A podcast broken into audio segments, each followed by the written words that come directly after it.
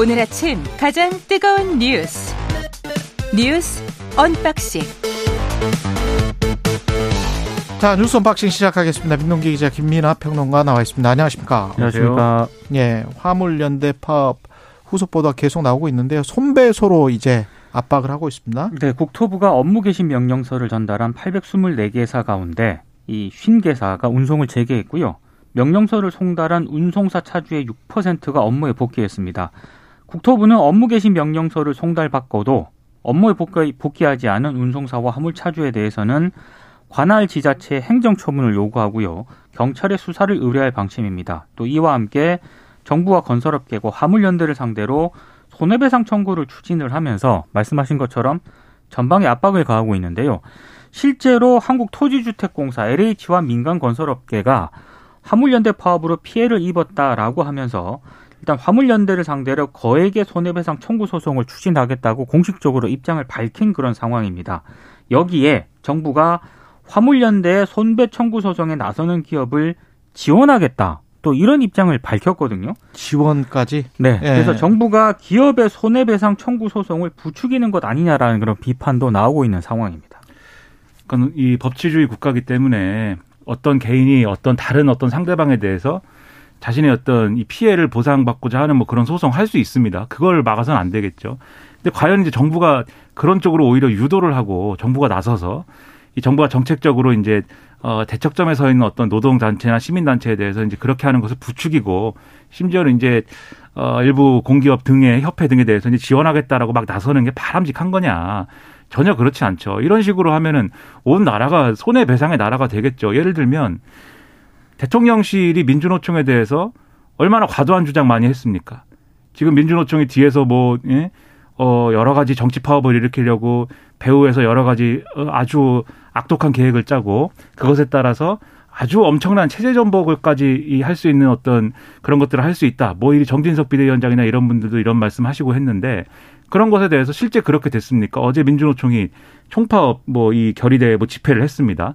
어, 많은 사람들이 뭐 모였다고 하지만 예상했던 것, 우려했던 것에 전혀 미치지 않는다. 이게 언론의 보도예요. 총파업 동력이나 이런 것들은 유실됐다. 왜냐하면 거기 참여해야 될 대부분의 어떤 대형 노조들이 이미 임단협이 타결됐거나 파업을 안 하기로 했기 때문에 그 집회에 나올 이유가 없다.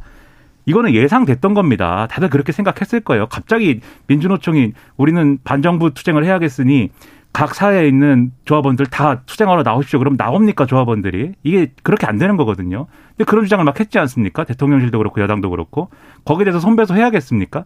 그리고 MBC에 대해서 여기서도 여러 가지 얘기를 했습니다만 대통령실 MBC에 대해서 저는 상당히 과도한 주장을 많이 했다고 생각하는데 그거에 대해서 MBC가 손배를 해야 될까요? 뭐 그런 식으로 다 문제를 해결해야 될까요? 저는 그거 그런 사회 바람직하지 않다고 생각해서 권리를 행사하지 못하도록 할 수는 없는 거지만 적어도 사회 전체 분위기를 특히 노동자의 어떤 권리를 쟁취하기 위해서 나와서 뭐 싸우겠다고 하는 사람들에 대해서 그런 방향을 오히려 유도하는 게 맞느냐 저는 아니라고 생각을 해서 이런 부분들은 다시 한번 좀 어, 스스로 돌아볼 필요도 있지 않나라고 생각합니다. 예, 원희룡 장관의 이 발언이 이제 정부의 스탠스인 것 같은데 조건 없는 복귀 후 합법적 틀 내에서 해결하는 것이 유일한 대안, 정과 같이 명분을 주고 타협하는 일은 없다. 그러니까 네. 이제 화물연대 포항 지역 본부를 찾아서 화물연대 조합원들하고 이제 면담을 했거든요. 음. 근데 사실상의 어떤 뭐 설득이라든가 중재를 하러 노려 내려갔다기보다는 방금 말씀하신 것처럼 최후 통첩 비슷한 어떤 그런 얘기를 하러 간 것 같습니다. 그러니까 일단 복귀해라. 그리고 합법적 틀에서 해결하는 게 유일한 대안이다. 이렇게 얘기를 한 것은 이게 사실상의 통보 아니냐 이런 비판도 나오는 상황입니다. 더불어민주당이 이제 중재를 자처를 하고 있는데 잘 될지는 좀 의문이에요. 지금 더불어민주당은 나름대로 중재안을 지금 주장하고 있습니다. 안전운임제 일몰 3년 연장하고 대산 품목을 철강, 위험물, 자동차 세계 품목까지 확대한다. 이 내용을 가지고 이번 주 중에 국회 국토교통위원회 전체 회의를 열고 어 국민의힘 그리고 화물연대 정부하고 논의를 거쳐서 합의안을 만들어 보자라는 제안인데 이런 제안 자체는 저는 상당히 이제 긍정적인 데가 있다고 생각을 해요. 그리고 3% 3 플러스 3 중재안이라고 했지만 이대로 이거 이거를 밀어붙이는 내용이 아니라 여기서 이제 협의할 수 있는 것이니까 일부 후퇴가 되더라도 품목 확대를 소폭이라도 넣어주고 3년 연장으로 합의할 수 있는 이 여지가 얼마든지 있다라고 생각을 하는데 그러려면 국민의힘이 어느 정도 여기에 대해서 합의할 수 있는 여지가 또 생겨야 되거든요. 그래야 이 상황이 해소가 될 것인데 대통령실이 이렇게 강경하게 또 국토교통부가 이렇게 강경하게 나오는 상황에서 여당이 움직일 수 없죠. 당장 주호영 원내대표도 지금은 중재에 나설 때가 아니다라고 얘기를 하고 있지 않습니까? 그런 점에서 보면은 오늘 어떤 신문 사설을 보니까 정치가 실종됐다 이렇게 썼던데 정치가 할 일을 잘 할 수 있도록 해주기 위해서라도 대통령실과 정부가 다시 한번 또 메시지를 가다듬고 이 상황을 이제는 해결하기 위한 그런 수를 내야 될 것 같아요. 지금 언론 보도를 봐도 그렇고 정부 발표를 봐도 그렇고 화물연대 파업의 여파나 이런 것들은 상당히 좀 줄어들었거든요. 상당 부분 물동량이나 이런 것들이 회복됐다는 거 아닙니까? 거의 다 회복됐다는 그렇죠. 거죠. 그렇죠. 네, 그럼 특히 이제 이제 수출 관련된 컨테이너 이쪽 99%더라고요. 네. 그렇죠. 그럼 예. 이제 정리하고 나머지 노동개혁의 과제나 이런 것들은 노동계의 동의도 일정 부분 얻어서 또 국민들의 의, 어떤 의사를 모아서 할 수 있는 방향으로 이제는 가야죠. 전환점을 만들어야 될 것으로 보입니다. 민노총의 노조 조직률이 한국이 뭐 한 10% 정도밖에 네. 되지를 않기 때문에 어, 정부가 주장하는 것처럼 귀족 노조들도 있겠죠. 있습니다. 예, 있겠지만 사- 이 화물연대를 귀족 노조라고 정의하는 거는 좀 그렇죠. 오히려. 오히려 항상 소외되는 비정규직이 이 맞아요. 주체가 된 노조라든가 예. 특수고용직들이지 않습니까? 귀족 노조하고는 좀 다른 것 같고 비주류 노조들이에요. 사회적 약자라고 저는 보는데 이런 속담 한 가지만 제가 말씀드릴게요. 호박나물에 치아 튼튼하다고 자랑하지 말라. 예, 호박나물에 이 자랑 할 필요는 없습니다. 호박나물은 그냥 아주 쉽게 씹히니까요. 그러니까 근데 사회적 약자한테 너무 이렇게 강경하게 대응하는 게 어떻게 비칠지도 한번 지금은 좀 안아 주는 게 좋지 않을까요? 이제 호박 예. 요리하기 전에는 좀 뻣뻣한데 호박 나물. 아 나물 네. 호박 나물. 예. 그리고 행안부에서 장관이 유가족을 단체 면담은 안 하고 개별적으로 어떻게 만나자 이렇게 이야기했다는 거예요. 장관 비서관이 이렇게 접촉을 했다는 거죠. 예, 그러니까 지난달 말에요. 예. 장관실 직원 등을 통해서 이태원 그 참사 유가족 가운데 일부에게만 면담을 제안을 했다라는 겁니다. 그러니까 경향신문하고 한겨레 등이 보도한 내용을 좀 종합을 해보, 해보면은요. 유가족 입장 발표 기자회견이 지난달 22일 열렸잖아요. 이때부터 한 이틀 동안 행안부로부터 어, 이상민 장관과의 면담을 제안하는 전화를 받은 유가족들이 있다는 건데 한 유가족은 행안부 장관실 소속 비서관으로부터 전화를 받았는데 아, 카페 등 조용한 장소에서 뭐 시간 되실 때 잠깐 만나 뵙는 게 어떠할까 이런 음. 또 문의를 받았다라고 하고요. 이 유가족이 아니 왜 개인적으로 만나냐? 그건 좀 아닌 것 같다. 장관님을 만나는데 장관실로 불러야지 웬 카페에서 만나느냐?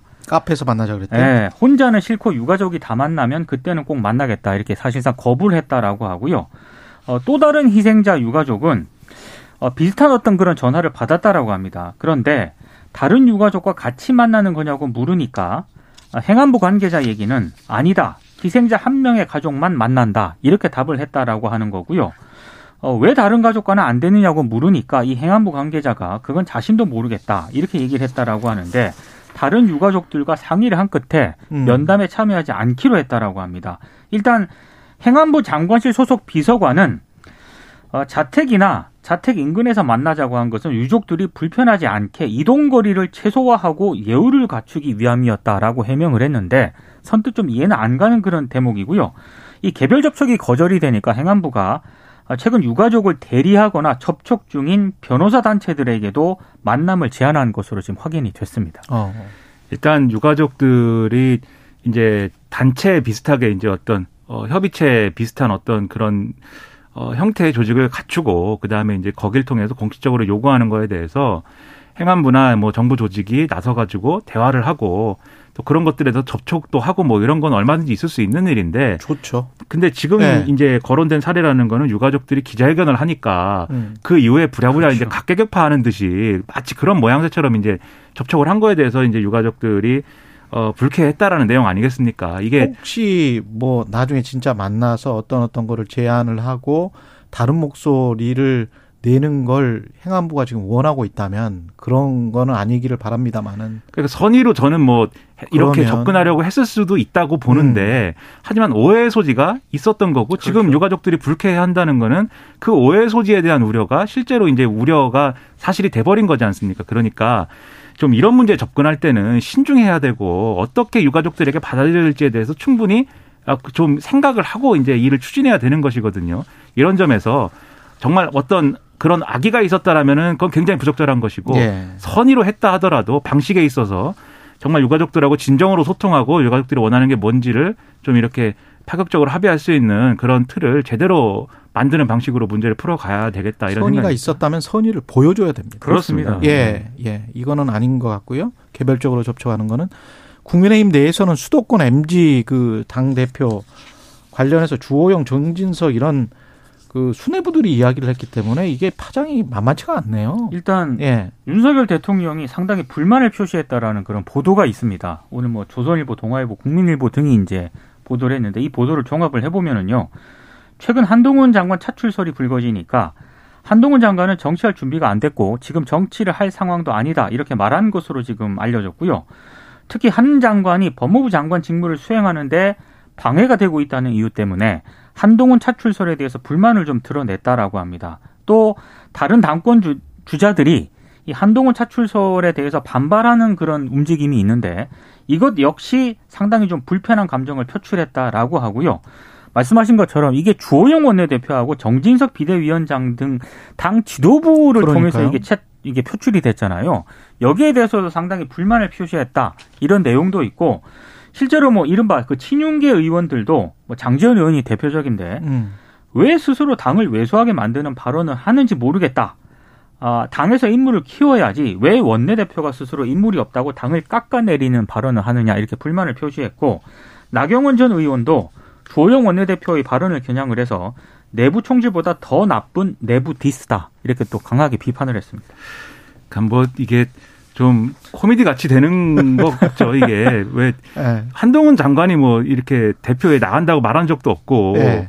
그 여당 의원들이 자기들끼리 막 이렇게 얘기를 하더니 어 그 그리고 이제 주호영 원내대표가 특히 이제 청와 이 청와대가 아니죠 관저에 가가지고 이제 만찬을 한 다음에 나와서 이제 이런 얘기를 하다 보니까 이런 게 뭐 그 이 그저께도 말씀드렸습니다마는 당연히 한동훈 장관 차출론이나 이런 걸로 막 해석이 될 수밖에 없고 음. 그러지 않아도 윤심이 도대체 어디를 향하는 것인가를 지금 궁금해하고 잘 모르겠는 그리고 친윤이 되고 싶은 그러한 의원들은 아 이게 윤심인가 해가지고 막 이 한동훈 대표 대표를 막 띄우고 급기야는 친윤계에서 직접 나서서 아니다라고 해도 정리가 안 되니까 대통령이 직접 이렇게 말씀하시더라 뭐 이렇게 된 거잖아요 얘기가. 그렇죠.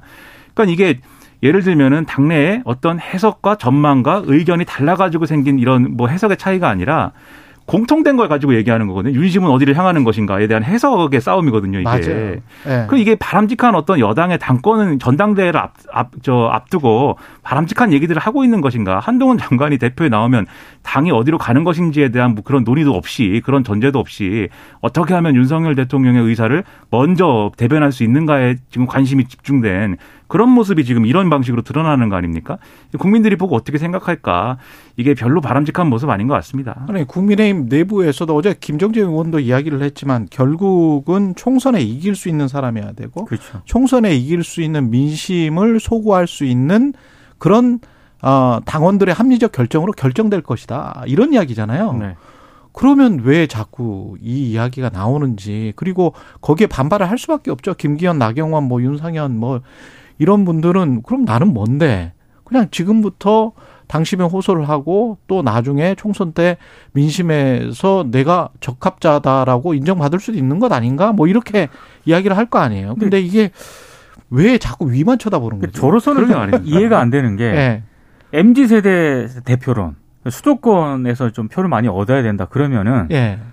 당원들의 표심도 중요하지만 일본 유- 일반 유권자들 여론도 그렇죠. 중요하잖아요. 근데 예. 지금 내부 논의는 당원들의 비중을 더 눌리는 쪽으로 가고 있거든요. 근데 7대 3에서 또 9대 1로 하자는 거. 그 어제 김정재 의원도 그렇게 이야기를 하던데 그것도 약간 좀 이해가 안 되더라고요. 그렇죠. 앞뒤가 저는. 안 맞는 예, 거죠, 앞뒤가. 좀 안 맞는 것 같아요. 그러니까 결국 예. 뭐 유승민 전 의원 등의 비윤 후보의 당권을 넘겨줄 수는 없다. 이게 이제 말씀하신 그 룰 논란의 배- 배경인 거고. 예. 그런데 또 너무 친윤 이 당권 주자로만 승부하기에는 총선이 만만치 않다. 음. 그러니까 그러니까 여기도 아니고 저기도 아닌 모든 조건을 만족시키는 건 누굴까? 뭐 이래 얘기하다가 이제 거기로 간 건데. 근데 저는 예, 한동훈 모순적이죠. 한동훈 예. 대표론이 그러면 과연 국민의힘이 그런 한동훈 장관이 정말 여러 가지 문제를 다 해소하고 대표가 만약에 된다고 하면 그게 국민의힘에 도움이 되는 거냐. 예. 저는 별로 도움되지 않는다고 보는 게 언론의 지적을 봐도 그렇고 예. 예를 들면 그렇게 될 경우에는 바람직한 건전한 당정 관계가 형성되기 어려운 거고요.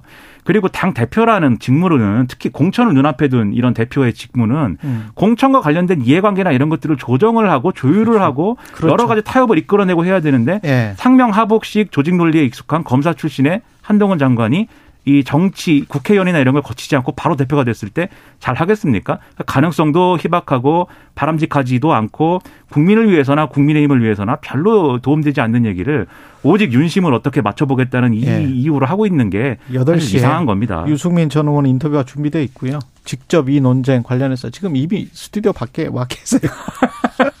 예, 어떻게 듣고 계신지 여쭤보겠고 한동훈 술자리 의혹 관련해서 한동훈 법무부 장관이 술자리 의혹 관련해서 10억 소송을 제기했고 대통령실은 천공이 무슨 대통령실 이전과 관련돼 있다라는 의혹을 제기한 김종대 그리고 뉴스공장의 김호준 진행자에 관해서 고발을 했고 네. 짧게 그냥 소식만 전해 주시죠. 예. 그러니까 지금 그 법사위 국정감사에서 김의겸 의원이 이른바 그 했던 유- 말. 했던 말에 대해서 네. 이제 허위 사실 유포에 의한 명예훼손 혐의로 고소를 했고요. 예. 또 민사 소송도 제기를 했습니다. 10억 배상하라는 취지의 소송도 10억. 제기를 했고 예. 여기에 대해서 김의겸 의원은 이거는 비판하지 말라는 것 아니냐라고 예. 지금 반발을 하고 있고요. 말씀하신 것처럼 이제 김종대 전 의원 같은 경우에는 어, 이른바 뭐 대통령실이라든가 관저 이- 이동과 관련했을 예. 때 에, 뉴스공장에 출연해서 지난 3월 육군 참모총장 공간 서울 사무소에 천공이 다녀갔다는 증언을 국방부 고위 관계자로부터 들었다.